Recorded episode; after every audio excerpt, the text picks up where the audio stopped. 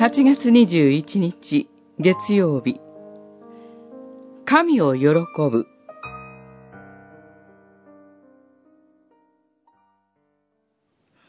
私は主。あなたの神。あなたをエジプトの国奴隷の家から導き出した神である。新明記五章六節。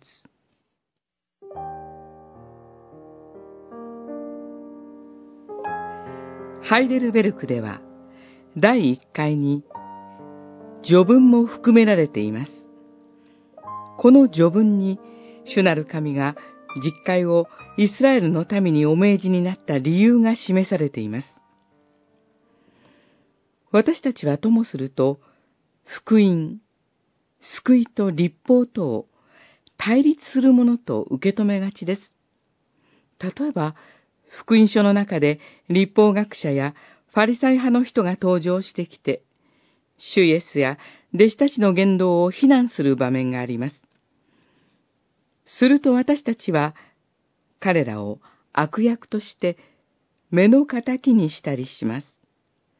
もちろん主イエスがしておられることが正しいのですが、彼らの行動にも訳があります。神が立法をお与えになったのは、イスラエルの民を、神を恐れない違法人から区別するためでした。そのため、何が良いことで、何が清く、何が汚れているのかを信仰教育しようとされたのです。